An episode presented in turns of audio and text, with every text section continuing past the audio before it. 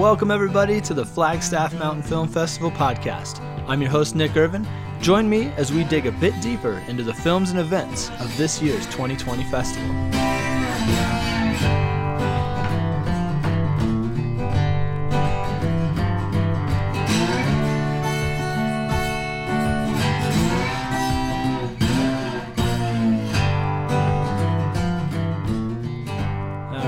So much for joining us on this episode of the Flagstaff Mountain Film Festival podcast.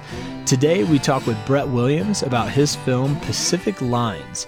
It's a climbing film, but it's much more than that. It's also a look at Angie Scarth Johnson's journey to discover more of her family's heritage in a place called Tonga. If you haven't seen this film yet and want to before we talk about it, you can head over to sidetrip.com.au and see if they've posted it up. Now, it is a film festival film, so it's making its rounds and it's not up at the time of this recording, but hopefully you get a chance to either see it at the film festival or maybe afterwards. All right, thanks again for joining us, and don't forget to download all the other Flag Mountain Film Festival episodes. Let's go ahead and start the show. We are here with our guest, uh, who is the filmmaker of the film that you may have seen or are going to see at the Film Fest called Pacific Lines. And you are, I think you had many hats on this film. Yeah. Uh, quite a few. So uh, his name came up as helpful subwoofer, but I'll let him actually tell us who he actually is. so my actual name is Brett Williams, and uh, yeah, I'm a, um, I guess, just all-round jack of all trades filmmaker from Melbourne, Australia. Right on. Yeah, um, and this is a film that is um, almost kind of uh, a series. Would you call it in, in a series? You've kind of fallen in love with the place you were filming about. It seems like. Kind of, yeah, like uh, unintentionally as well. So it's the second film that I've made over in on this little island called Eua in Tonga, which is um, yeah in the Pacific Islands, and um, yeah, second one that I've made, and I'd love to go back and do another one at some stage uh, on a slightly different subject, but I can probably get into that later. But yeah, like um, yeah, it's the second time that I've been back there for a climbing adventure slash film mission. Yeah. So so why why why Tonga? Um, well, Tonga kind of came up because uh, some friends of mine from New Zealand originally decided to uh, explore that area looking for unclimbed rock. So, um, yeah, I guess kind of a bit of backstory. Like my wife and I used to live in Christchurch, New Zealand, about uh, 10 years ago. We lived there um, for about two years. And uh, over that time, I had previously worked in film before that, but was had also was quite a new climber and had taken a break from filmmaking and was actually just working full time at the local climbing gym in Christchurch. And at that time, met lots of other climbers and um, yeah, made lots of friends and that kind of stuff. And then we eventually moved back to Melbourne, which is where I'm from originally. Uh, a few years later, um, some friends of mine were planning a trip to this little island called Eua, where they had heard rumors of um, lots of potential climbing, seen images of these big limestone cliffs there from roughly kind of, you know, up to about 80 or so meters in height, um, which looked ideal as like a sport climbing destination, and nothing had been developed there at all yet. And um, so it kind of like there was the possibility of a pretty exciting adventure there. Um, from my own kind of point of view, I had uh, been I made a climbing film when I lived in Christchurch. That was my first like proper climbing film. And after that, because that was almost feature length, like that was about an hour long. I've never done anything that long since then, to be honest. Everything I've done since then has been short and kind of web based and that kind of thing. Um, but yeah, like hearing about this, that sounded like a really cool opportunity to a go on an adventure with some friends, and b really step it up from the filmmaking side of things and uh, pursue, you know, some sort of adventure film story. And um, yeah, so I gave them a call and you know checked to see if they were interested in doing that kind of thing, and they were like, yeah, that'd be awesome. And so I started pursuing this idea of a project there, and um, yeah, managed to crowdfund actually a little bit for my costs to cover my costs for like getting over there and back and stuff because nice. that was actually my second year as a full time freelance uh, videographer. So basically, like, um, it's pretty scary. Like you know, going away for you know a week or two and uh, you know turning down work and that kind of stuff in order to make a um, otherwise self-funded climbing video project. And um, so yeah, that was really good, and that helped actually generate some interest in it as well, and also just inform people, including a lot of the production companies and clients and stuff that I shoot for, kind of what I was up to. And um, but yeah, anyway, went over there, ended up only being able to manage like in terms of my own time, getting over there for about a week and doing it totally solo with this small crew of friends from New Zealand who were exploring, and we spent the whole uh, the whole time essentially exploring, looking for climbing areas, which we found. Um, we had some intel from an American climber who had lived on the island a few years before, and he was really probably the first one to see the potential for it. Um, sadly, he didn't have um, anyone else who he could kind of develop that stuff with. So uh, or climb with. You know, climbing obviously requires more than one person generally. And um, so, yeah, he'd abseiled and done a bit of recon, but never actually had a chance to, you know, really develop anything. And um, and climbing is such a foreign concept to the local Tongan community there as well that there was also that aspect of it of um, just letting people know what we were interested in doing and yeah what the kind of idea was behind it and um, yeah, so I was really fascinated by that, by that kind of um, diplomatic side of things, and you know how we kind of do it right, you know, rather than you know even here in Victoria, um, where you know climbing has developed over a really long period of time. We can kind of get ourselves into trouble, you know, in access kind of, you know, issues, uh, especially regarding things like sport climbing, where there's a permanent um, marker behind, which is a bolt, and then there's chalk, and then there's human traffic and all sorts of things that kind of come through there. So how do you kind of manage that? So it was kind of fascinating to see how we could kind of approach that in an area with the local community, with the local government, um, from the ground up, with maybe a bit more of a conservation kind of mindset in mind as well. And so, um, so yeah, I went on this journey uh, we explored, we talked to people, we met lots of people, um, we had a great time, and eventually we got the okay. Like we found some amazing looking places, and it was awesome for me, like from the film kind of point of view, like seeing the change and the excitement in the people who were over there looking for those areas um, to see their reaction when they were just like, oh my god, like the potential here is just stunning, like you know, almost unlimited. Like there's so much good rock here. It's so much better than like they were expecting. So that was super cool.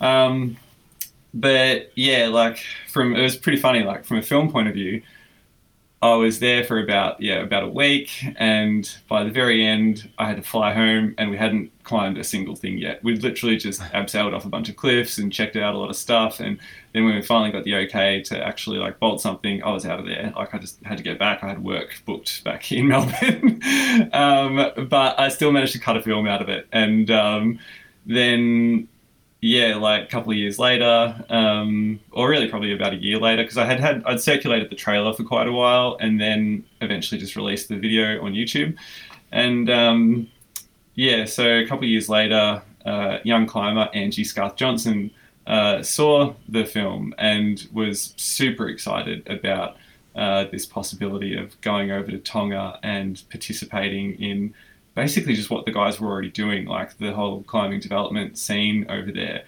And so Angie's a sponsored athlete, and so with a sponsored athlete comes the potential for funding to actually, you know, like personally, I didn't really have any intent to go back over um, unless I could get my costs a bit more covered for it because it is a pretty big investment. And so um, when there was some interest there from Angie, I was like, oh, that's really cool.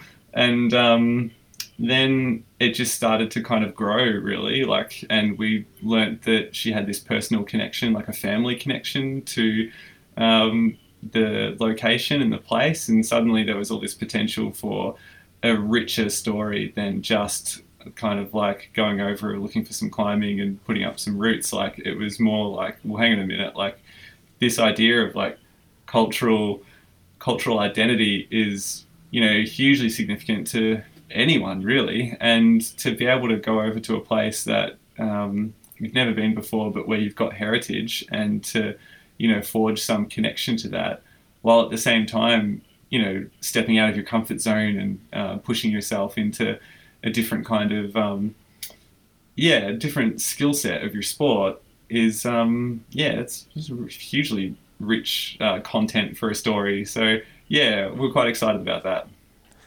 Yeah, absolutely. That that scene where she um, and it's, it's probably a little bit of a reenactment of when she saw your film and got excited with that connection. She's like, I heard the word Tonga. My dad's from Tonga. Yeah. Like that, that, that little scene really kind of perked me up when I saw that. That was that was a, a cool little. Um... I'll tell you what, it was so surreal shooting that because I'm like, yeah, and so it, you're right, it was reenactment. It's basically what we do in you know like video production all the time in terms of like shooting, kind of like just b-roll and overlay and that kind of stuff but it was you know it was telling the story it was sort of as it happened kind of thing but um, the thing that was super surreal for me in that was like I'm filming her looking at a phone, looking at a shot that I know I was behind the camera of two years before over in Tonga, filming this dude looking up at these walls, being like, wow, this is amazing, you know?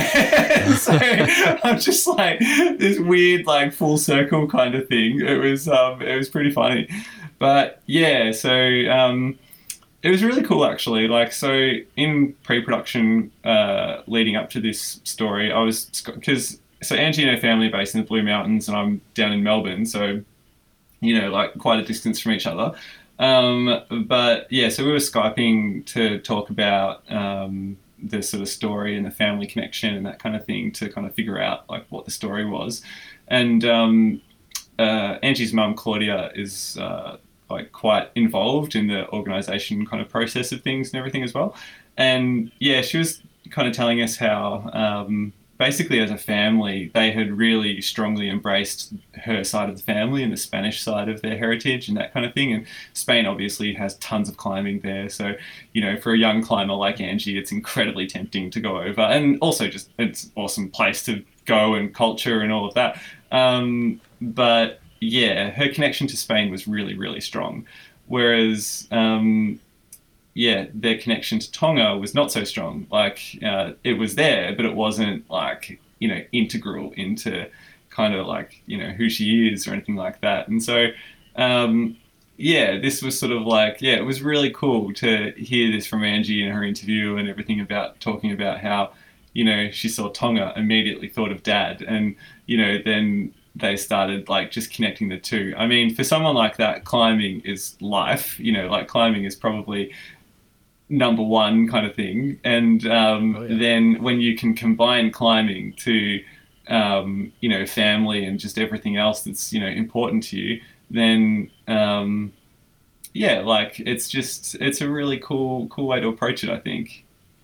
Absolutely. Yeah. And, yeah. and your approach to it, having it just open up that way, I thought was great because right off the bat, we know that there's, this is more than just sitting down and watching a climbing film. Totally. Um, yeah. We're told we're told right off the bat her statement. She says, "When people ask me, who, you know, where I'm from, I say Australia. Then I say I can talk about Spain and that thing. And then she said, I can't talk about Tonga. And then mm. you you wrap back and end it with a with her yeah. sitting there on the beach saying, I wrote down a little quote. Uh, now I can say I'm Tongan and know what I'm saying and be proud of what I'm saying. I that's that's awesome. That that little moment. I know it's so awesome, isn't it? Yeah. Totally. Yeah, I love that. I got I got shivers just like, you know, editing that. I was just like and when she said it in the interview, I was just like, oh, I, I gotta say, like her interview was so good, like or both her interviews, like her one in the Blueies and the one that um, we did in Tonga. But yeah, her interviews were so good, like just so authentic, so genuine, and so many good bits there. And um, but I'm really glad you picked up on that as well in terms of the um, the bookends of the film because you know we sort of incorporated a few little subtleties there, like you know, in the opening, we sort of hid her face from view and sort of showed more like, you know, her kind of like, you know, we see her feet and back to camera and, you know, she's back to camera, kind of standing in the water, kind of looking out to the horizon and that kind of stuff. And, you know, like sort of by, you know, I'm probably overthinking it, but I've had a lot of time to think about it. But, um, you know, that sort of like, you know, that sense of identity, you know, by kind of like concealing her face in that you know it's mm. like that idea of that identity is kind of like not yet been revealed whereas the very end of the film i mean the final shot is you know your classic portrait looking straight down the barrel kind of thing but we also have these quick cuts of where she talks about you know her mum's side and her dad's side and we cut to like you know her like whale necklace indicating you know her Tongan heritage and her like you know almost Spanish looking eyes you know when she's talking about her mum's side. And I just love those little details like those little almost grace notes to kind of like you know really sort of just subtly kind of like like just visually accompany exactly what she's talking about. And um yeah so no I was really stoked with uh you know, it took a lot of crafting to get that, you know, opening and closing just right. And um, we spent quite a lot of time back and forth in the edit around it. So, um, yeah, it worked out well. Yeah, yeah, great job on that. And and that's really a big point of why I want to do this podcast and talk about those moments because when we're sitting down as an audience and watching this, um, you create that feeling in us as watchers. Yeah. Even when we're not really trying to specifically look at those shots, but you've created that feeling yeah. and that those thoughts in us. And I want to talk to the filmmakers and like, you know, kind of get these secrets. That that explanation you just had, and I remember the shot where she's looking out and she has her back to us. Um, thinking fully into that, that yeah, we don't know her identity in that sense. Yeah. But she's looking forward across the ocean at her future identity. Yeah. Um, that's awesome. That's it's pretty that's, cool. Hey, yeah. And it's yeah. funny, and like, oh, geez, I just I can't believe how lucky we were just getting all of that stuff as well. Like, so we shot that scene. Um, so we, we shot those those those final shots of her on the beach and um, and her interview on the same day and it was at the end of the trip. We were on the island for about two weeks, and um, the last probably three or four days on the island were just brutal weather, like just so hot, so humid and muggy. Just it was like you know ninety five percent humidity kind of thing, like just like crazy kind of, just awful. And uh, and we still hadn't shot Angie's interview yet, which we needed for you know like the whole film, and um, because so much of the time of the film was taken up in the searching for the cliff and the bolting process and all of that stuff. And um, and then there were a couple little gaps here and there in between, like you know rest days and weather windows and things like that. But you know, um, so yeah, by the time we got to the point where we were like, all right, let's you know, it's end of the trip, we need to shoot the interview. It was literally the day that they were taking a boat out, and so they were even like they were still packing that day and leaving that afternoon. And so we took her out that morning, and Simon, my co-director, I think he was probably getting a little bit a little bit concerned that the film wasn't like cinematic enough as well. Um, hmm. I remember him telling to me, he's like, "It's not going to be a beautiful film," and I'm like, "It'll be a cool film. Like, it'll, you know, it'll still have like, you know, beautiful shots and things like that. But let's get some of them this morning as well." and so, I'd always kind of had in mind that I wanted to get some reflective kind of stuff out on the beach, but would go get the interview first. And so um, the other funny thing is, even though it's like a remote tropical island kind of out in the middle of nowhere, it's really, really hard to find a good, quiet space to shoot an interview out there. You've got coastline all around that is like, um, you know, crashing waves and that kind of stuff. Um, and then uh, you know we were staying at this accommodation which i didn't want to shoot at because it just looks too much like accommodation. Like it's not super nice by any stretch of the imagination. I think well if you watched Kaimaiwa, it's the accommodation where i shot the interviews there. So to me it would have just looked too similar. So i wanted to really differentiate it and give okay. it a more natural kind of look. Um, but i had shot a time lapse the night before out on this in this little bay where it felt a lot quieter. And um, so I was like, maybe if we go out to that little bay, um, that could work. And so, yeah, we found this little spot. We initially tried somewhere on the beach and it was just like way too loud with the waves. And so we went, found this other spot where it was like we could tuck Angie in like behind this rock and um, hope that that would kind of like mask the sound of the waves as much as possible. And then Simon was able to come up with some really cool like um, framing where you could have like some of the rock kind of coming in one side of frame and some of the rock you know further in the distance coming in the other side and just get some really beautiful symmetry there. And um, yeah, and then we just kind of went to it, and yeah, like she was just incredible. Like considering the conditions and stuff like that, like the humidity and the heat and just the fatigue of being over there for so long, and um, she didn't need us to like give her questions in advance or anything like that. Oh. She was basically just kind of like off the cuff and very conversational. I mean, she's done a lot of interviews before, but yeah, I was just like so impressed. And we took breaks every now and then, and I like you know stocked up, you know, with my producer hat on, I like, you know, would, you know, bring like everyone like big bottles of water and snacks and things like that and kind of stop and start as we go and keep it pretty chill the whole time. And, um, but yeah, I could not be happier with that interview. Hey, like it was just, yeah, it was so good. Like there was just so much good stuff that, you know, she would give us throughout that interview. It was amazing.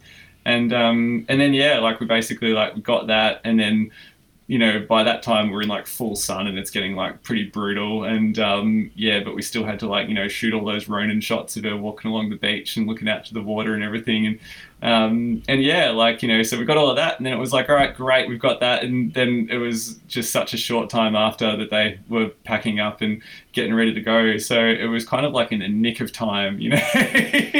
Man. yeah. yeah. I for you you talked about how good she was at speaking and all that and and the conditions weather-wise, but also I was thinking in the back of my head as you're saying that this is the last day they're packing they're leaving. I think a lot of people would feel rushed and and might not give a good mm. kind of you know interview or answers because in the back of their head they're like okay it's over let's just go. Yeah. Um, so that says a lot to her. And i think you know that's that's part of people's success when they're out there. I mean, she's doing I think 14C was like her her hardest climb. So, I mm. mean, she's been in the spotlight and she's been in there for a while and that personality yeah. kind of might shine through yeah. on that. The shot where you're talking about uh, that um, you're and you said your co-director Simon. Yep. Yeah. Um, he set up it to me. I kept feeling like she just was sitting on a bouldering pad, like with that rock right next to her, like she's taking a break. Um, yeah. I like I like that that kind of scene and that kind of feel. Like she was just like off of a climb and like, oh hey, I'm gonna sit down and talk a little bit. Um, totally. Um, but that's yeah. really cool to to hear and to know that that was actually to mask the the water. Yeah, yeah, definitely. Yeah, it had you know, I mean, sometimes things can have two benefits. You know, it was like let's use it to block the water and it looks cool. You know. Yeah. but yeah, yep. so no, it worked out really really well. Yeah, that's great, and to know that all that was, and, and you said you still did other shots after that too, to like to yeah, wrap it up. What yeah, a hectic, yeah. what a crazy day. oh man, I, I know how to to really like sort of cram it all in. Like on Kaimaiwa, in uh, you know, because I had such a short time there. On my final day that I was flying out, I shot like four interviews. I shot more B roll. I, you know, and then disassembled everything, packed it all down for like, you know, sort of international travel kind of thing, you know, where you just pull everything apart and pack it back, you know, in whatever Tetris kind of formation it fits to get it back. and you know, I you know I looked back at that and I'm like, Jesus, how did I like get all of that? But yeah, you sort of just get good at working fast, I think. Yeah. Well, and I'm sure uh, it's kind of the opposite of that at some points too. It's kind of a hurry up and wait because when they spent, I think, three days. They spent about three days bolting. Um, mm. It hmm. seemed like um, there's yeah. probably a lot of time in between. Oh, I don't know. Maybe that's not correct. Maybe you were just rushing around getting shots for that. But, no, we um, pre- yeah, we were pretty busy. Like um, we kept it all. Uh, yeah, we are fairly constantly doing stuff. Like uh, so, I think it was this. I can't remember if it was the first or second day. It might have been the first day actually of bolting. Um, because they were doing the bolting down in the um, uh, that bowl, which was like a 50 meter abseil to get down into. Um, up until the climb day, it was just me down there, which left Simon up top. So I think on the first day, Simon shot the interview with Tech on the island, and um, so he did that one, whereas we together we did the rest of them, and um, so yeah, that one kept him pretty busy, and I was pretty busy, and I pretty much hung out with Angie and Lee the whole time that they were bolting. So um, yeah, that did keep me pretty busy, just picking shots and that kind of stuff. And um, yeah, so were you were you up uh, were you up there uh, shooting those shots of them bolting? Yeah, yeah. Oh, it was. It so, was you. Okay. yeah. So I mean, we literally had a crew of two. Like it was just me and Simon uh, in terms oh, of the production right. team the whole time over there. And um, so yeah, like we basically so the stuff where they're walking around the bottom, uh, like when we first go out to the cliff. So I'm like shooting all those gimbal shots, and Simon's shooting all the handheld shots, and um, then yeah, we sort of change it up, and Simon puts the drone up, and uh, so I abseiled down first actually uh, through that jungle, which was brutal. and uh, yeah, because I had like camera backpack and I stupidly brought the Ronin with me. It was like a Ronin M, like the slightly larger one than the you know smaller ones that people are using. Yeah, and when you're talking about when you're talking about gimbals and Ronin, just so people know, they're talking about uh, a way of stabilizing the camera, and yeah. they can be like really big um, electronically active machines. So yeah, she's complaining about uh, abseiling or rappelling down into that, and yet you've got all your gear. oh yeah, it was hectic. Um, but yeah, so um, yeah, like I basically abseiled down, but then. I mean, the thing about the the Ronin is you kind of need a flat surface to even just kind of like set it up. Like I was shooting on a, um, I brought my GH5, which I tend to use on the gimbal quite a lot, um, I brought that down with me. And uh, yeah, like you've got a stand for the Ronin, and you usually like put the stand on the ground, put the Ronin on the stand, balance the camera, like you know, set it up, and it's good to go. But once I was down on the ground, there's like no flat ground there, so it was like a real pain in the ass to try and find somewhere to like set up the stand and um, then like you know balance the camera and everything. So basically and then you know like i got down there i'm like looking around somewhere and then they're like abseiling down. So i'm like on the radios. We had like walkie talkies so i'm on the radio to hmm. simon i'm like put the drone up. Let's get a shot of angie you know abseiling down through this jungle because it's horrific and um, you know which means let's capture it. Yeah. and so um, so yeah he puts the drone up and so i'm pretty busy sorting that stuff out and um, yeah, that was great. But yeah, by the time they got down, I just shot it all handheld just because um, I didn't really like have the you know space easily to set up the gimbal down there, and so and it was also a bit of a slightly treacherous kind of location as well. So you don't necessarily want to be running around with a gimbal um, when like you know you could easily just fall over and crack your head. So um, so yeah, I thought I'll just kind of be a bit more careful, and so I did some kind of like fake gimbal shots where you know there's shots where they're sort of I was shooting it all 50p, so it's a little bit smoother that you know like slow mo, and um, but yeah, I did a few shots where I'm kind of which made it into the film where I'm kind of like looking up. Uh, from behind them at the wall as they're like pointing and looking at stuff and just kind of like doing a bit of a glide across behind them and things like that. And uh, yeah, it all worked out at the end. And in fact, one of my favorite shots is from that scene where they're silhouetted against um, the other wall in the background, just looking up um, at some of the lines up there. And I just find that image of, you know, these two climbers, you know, the silhouettes of these two climbers kind of just looking up towards the wall, like, yeah, just such a great image. Yeah, yeah, that's a classic scene at any cliff. You know, mm-hmm. whether not just route developing, but looking at routes when totally. you know the climbers have their have their necks up and they're they're yeah. checking out the routes. Yeah, and then I yeah yeah Yep, mm-hmm. and and that uh, there was a shot that you did a real close up of her eye, yeah. um, looking up at there. That was brilliant. So that's a bit of a cheeky one. That's yeah. So that's one of Simon's, and uh, so yeah, one of the great things about macros is you can cut them into pretty much anywhere and no one knows where they're from. And uh, so I was actually, Simon shot that about uh, four, four or five days later uh, when she was, uh, and that was when he did come down and uh, like down to the base. And that was actually her prepping to do the climb. And uh, so yeah, he hmm. was. Uh, oh, she was getting all ready, and Simon shot. So at that point, I was up on a rope, getting ready to shoot uh, her climbing, and Simon was shooting all the B-roll of her, kind of like um, you know tying in, putting shoes on, that kind of stuff. And yeah, it was a must that we had to get the uh, the classic macro shot of the eye looking up at the wall. You're right, it's a stunning shot. And um, yeah, and so I just thought in the edit um, that just worked so well for her imagining the potential of the cliff there. So I bumped it to that scene instead. yeah, nice. Yeah, yeah. No, That's what really it's about. Well. Totally, yeah. totally. Yeah. Yep.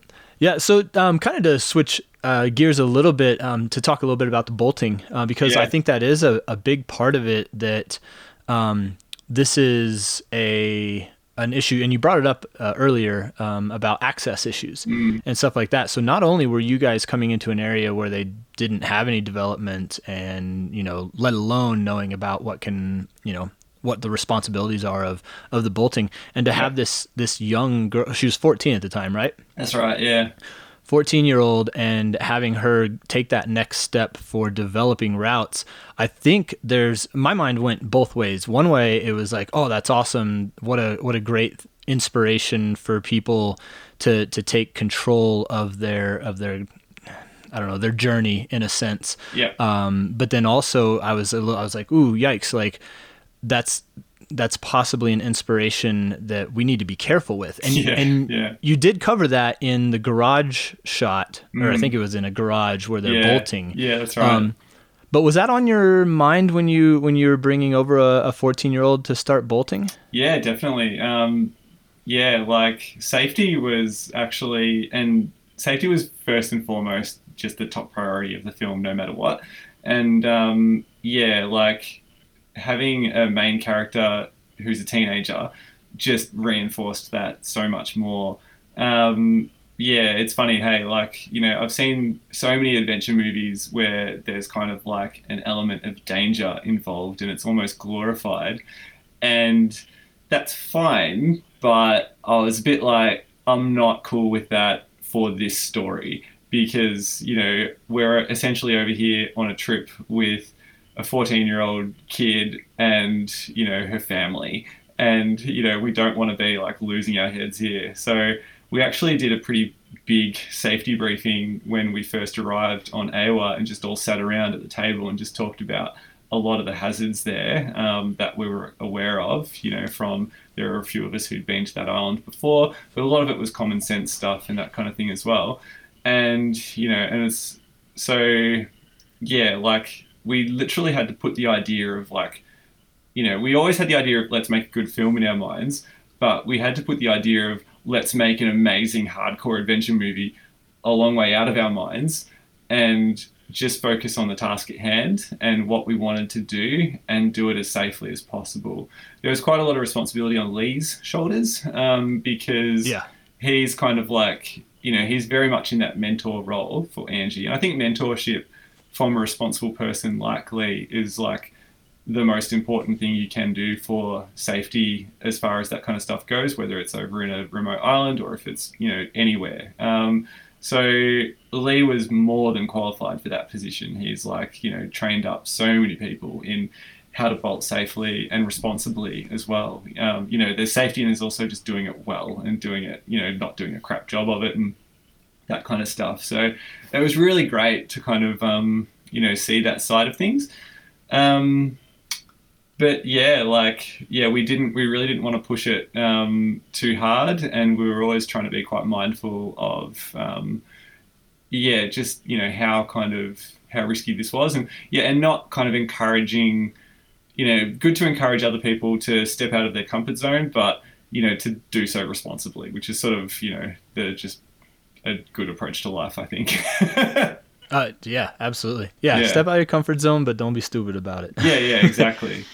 and and Lee, I think you did real well in in presenting him as as that mentor. Uh, is he he's he is in he's in a, oh, bleh, bleh, bleh, there's an edit point right there. um, he um he's her coach regularly, right? I, or uh, I don't know if he's like a coach. I think these days, oh, I'm not really too sure. I think these days he's just more like a climbing buddy.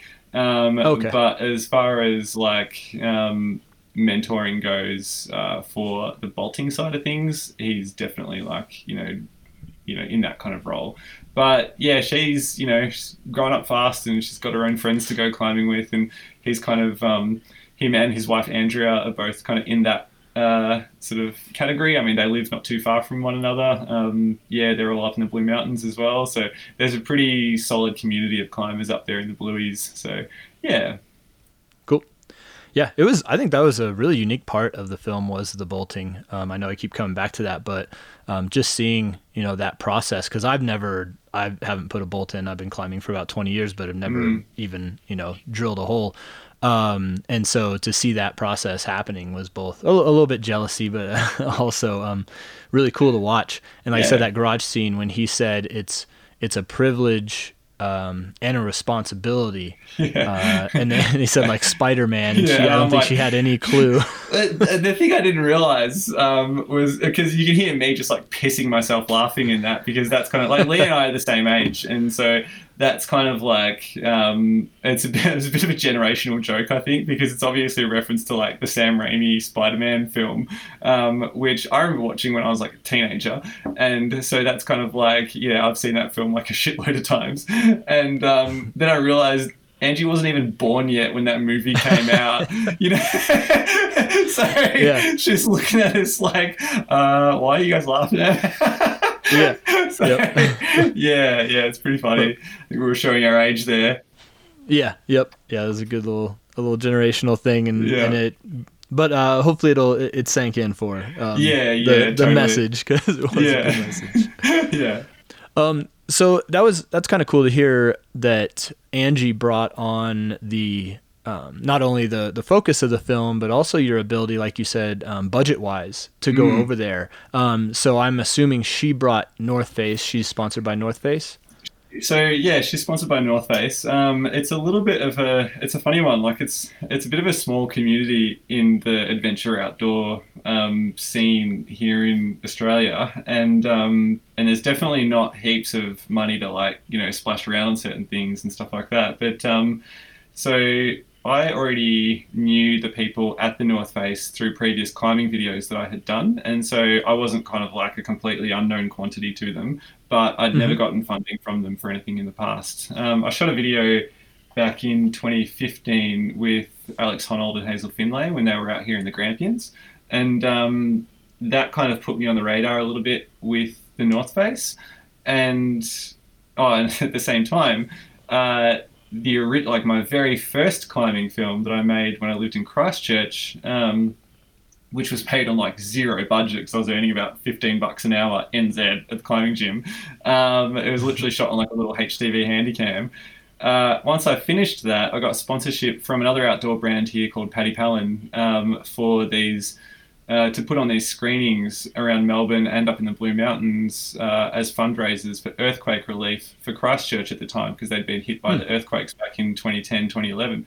And um, so my contact there at Paddy Pallin had ended up, you know, I hadn't spoken to her for years, but she'd since left and moved to and like gone to the North Face. And then when we got in touch, we were like, oh hey, you know, like you know, we've sort of worked together you know, like eight years ago or something on this other thing. um, but that by no means meant it was a given. And so this is kind of where Simon came in as well, because basically, like, you know, I'm a you know one man band kind of thing where I'll bring in additional uh, crew as I need it, and uh, otherwise, like Side Trip Productions is essentially just me. And um, so they were like, oh yeah, look, you know, we saw Climb Over, and you know, like what you did there and everything, but like, you know, if we're gonna put some money into it. We want it to be like really like polished and slick and that kind of thing, and um, you know, like a bit more of a high end kind of product.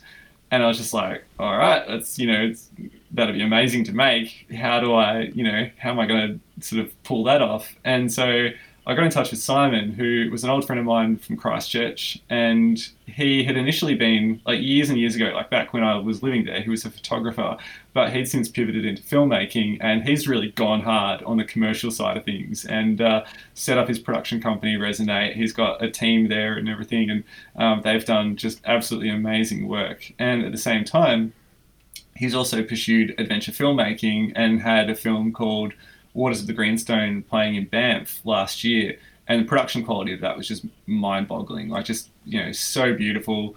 Um, and such a great story as well. And so, yeah, I got in touch with Simon and was like, you know, hey man, like, have you got any tips, any advice? Are you interested in even helping out on it? And he was interested in helping out on it. And um, so he was like, yeah, maybe we could we could do this. Like, we could collab and um, yeah, like you know, basically team up and uh, you know then go for gold kind of thing. And uh, I was like, man, that sounds amazing. And so um, we yeah, I just continued the whole process of uh, liaising with Angie and um, her family about what the kind of story was going to be, and then throwing ideas back and forth between me and Melbourne and Simon and Christchurch, kind of figuring stuff out.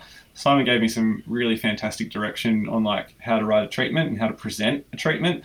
Um, hmm. And so, yeah, like I saw the treatment that he did for his previous film, and I was just like, yeah, that's that's pretty good. And um, and I've got a collaborator here who does um, all my motion graphics and graphic design and that kind of work. And so basically, like, yeah, I just worked with that guy to produce like a really detailed treatment. And um, can you yeah. can you explain what a treatment is? Uh, so it's essentially a document that uh, outlines your vision for the film. It's like it's called the full name is a director's treatment, and essentially it's kind of like it's almost a magazine layout kind of style. Like you know, here's our story, here's who the characters are, here's what our approach is going to be. Like it's um it's a lot of information presented in a really like professional way uh, for what you're trying to create. And um, gotcha. and yeah, so we did all of that and sent it through and got the green light. So that was yeah, it was a really good feeling. yeah. And yeah, yeah. Yeah, that's great. Um, mm-hmm. And it probably gave you, you know, I won't go through all the resources that you were able to maybe, you know, come across uh, with that. But um, yeah, polished is, is a great word for it. And what a, what a cool opportunity. Yeah, I mean, it was still very much a passion project. Uh, for me, it was essentially costs covered. Uh, I think for Simon as well. Like it was, um, yeah, like it's not. Um, I don't really know, like you know, what the budgets are like too much for you know projects in the US and that kind of stuff. But I can I can safely say I would have made more money by not making it. oh, um, all right. Yeah, it's not. It definitely wasn't like a um, a money making kind of project. It was more just kind of like a, uh, especially given the amount of time that we're over there and the time that we spend in post production on it. it. But it was just a passion project. I mean, yeah, we were able to get, you know, yeah, it was it was pretty much a break even kind of thing from a financial point of view. But you know, which is why I wouldn't do it on a regular basis because it's never going to pay the rent. Um, but yeah, it's kind of a thing that if the story is worth it and if the opportunity is there, then you know, and we can afford to do it, then we'd make that happen. I mean, I've had some pretty awesome experiences out of not just making this and being able to um, kind of like tell that story, and also learning quite a lot through that process, but and then just the final outcome of it in terms of getting to screen it and go to film festivals and that kind of thing is a pretty exciting opportunity. Yeah, yeah, that's great. Yeah. Um, I, I, did want to talk a little bit about the the family. Um, sounds like you were talking with them before heading over. Yeah. Um, and then there was a lot of uh, like genuine moments that you were able to capture with them, and then also at the the uncle's house. And yeah. so, is there? I'm always interested in in when you have to go someplace like that where it is intimate for everybody except possibly you. Mm. Um, how how that feels or how you go about that or is there any kind of strategies that you that you have in going into those situations yeah it's a funny one like um, so the family stuff uh, started with um, so I did a shoot in the Blue Mountains, which was just me because um, Simon was over in Christchurch at that point. So that whole start of the section was literally just like I'm shooting and doing the interviews and everything, and that was a really good kind of like um, jumping straight into it kind of exercise with the family and gave me an opportunity to kind of, I guess, establish a quick rapport with them as well. Um, and them all being fairly used to, they've done video shoots and things like that in the past as well, where um, you know they've sort of go through a few things around their daily life that it wasn't kind of like a totally foreign concept to them, so they were very much on board for a lot of that stuff. Um, but yeah, like um, capturing all of that was for me a pretty good icebreaker. And um, then, yeah, heading over to um, Tonga, uh, and that's where Simon came, came in as well. Um, yeah, I think people were just very open and very friendly, and I think it just comes down to just being there and being talkative and you know taking your time and um, yeah, just enjoying kind of, you know, we enjoyed the experience as much as they did to some extent, like getting to go out and, you know, see how to climb a um, palm tree and all that kind of stuff. So, oh, yeah, yeah. Um, yeah. So, yeah, it was a really fun kind of like cultural experience for us. I'll tell you what, though, that day was, um, was hectic. Like it was a, it was a pretty tough day for Simon as well, a little bit, I think, because um, so basically, like we had two, or we had three cameras for the whole shoot. Um, our A camera was like the big one, like a Sony FS7. It's kind of like you know professional standard kind of camera, and then we had a B cam for interviews, which was um, a Sony A7S or A7R Mark III, um, and that was kind of like a you know backup camera and you know like just small camera for certain things and then I had my GH5 just as a backup. And I mean uh, I wasn't even gonna bring it but I was a bit like I'm not traveling without one camera of my own that I can just grab and go.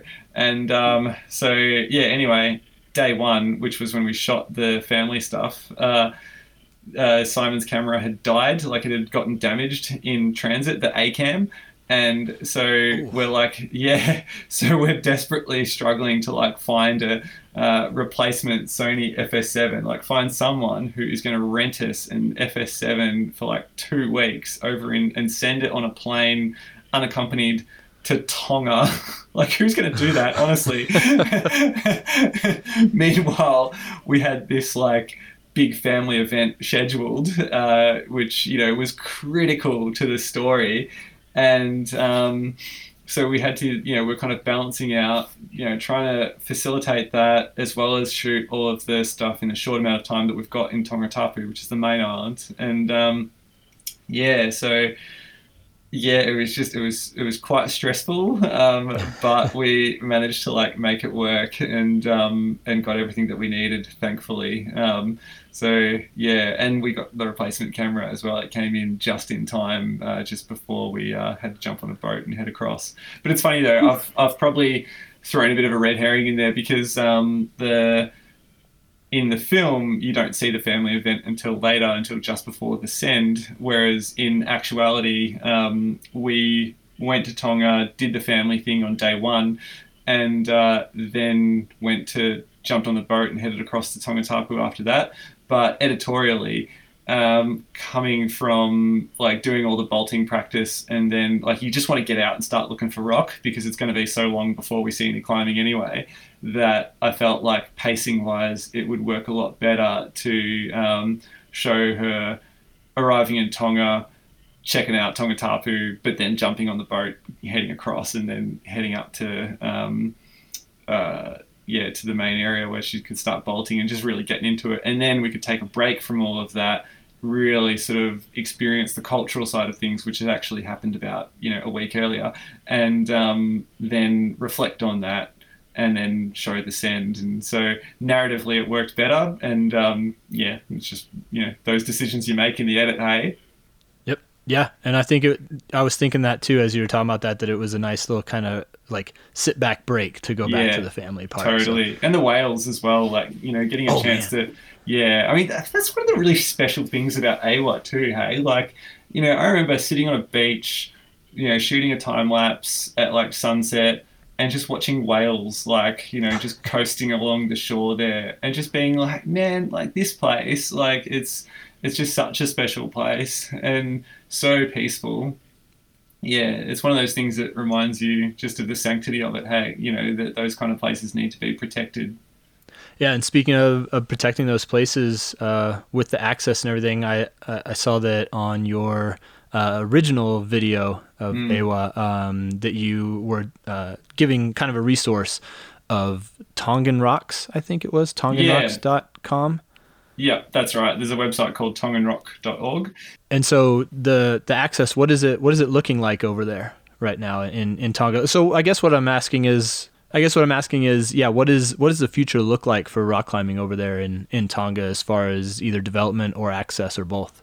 It's looking really good. Um, as far as development goes, I'd recommend that anyone who has an interest in doing it that they pay a visit to that website and um, get in touch with the original route developers over there just to kind of like have a chat about it. Um, but yeah, it's looking really good. I actually spoke to someone about a week ago uh, who had been living on Eua for quite a while and um, was asking her about like what the general kind of reaction has been like as far as the locals are concerned. And um, she like she's a Tongan American Peace Corps volunteer who's been living there.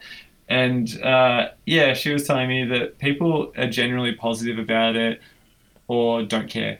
And so um, there's not really been any like negative kind of uh, pushback or anything like that from it, which is great.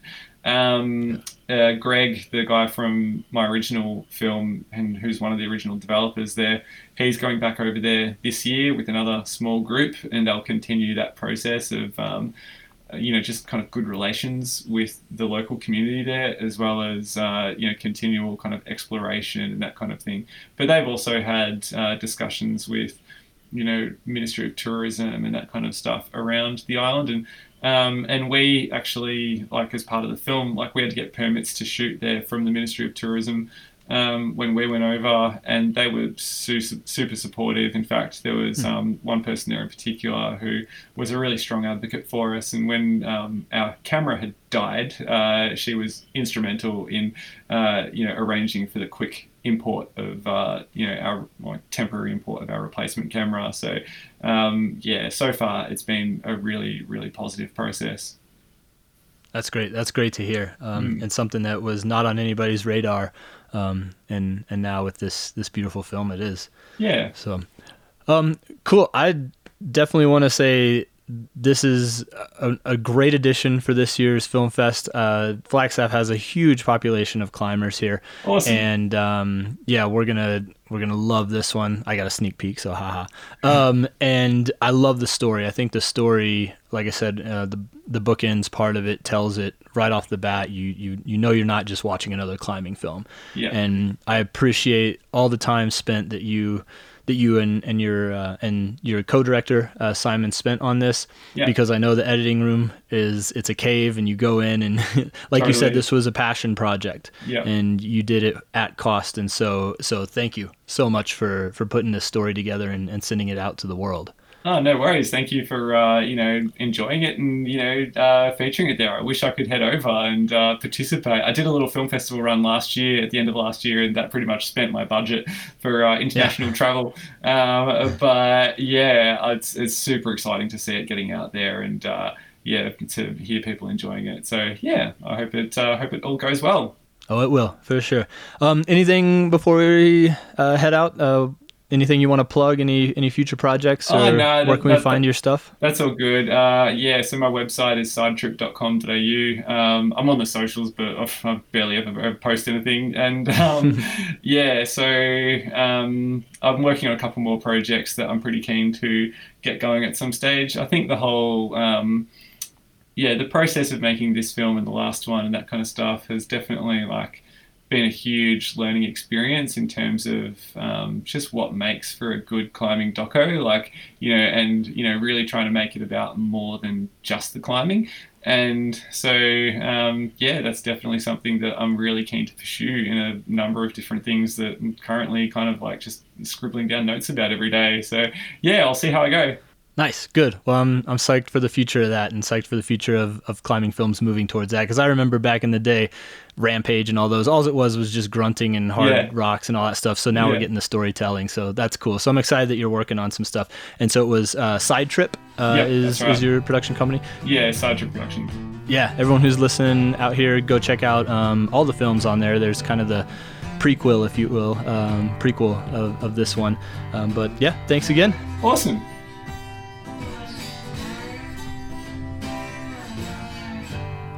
All right, all right. Well, thank you guys so much for listening in and digging a bit deeper into the film with us.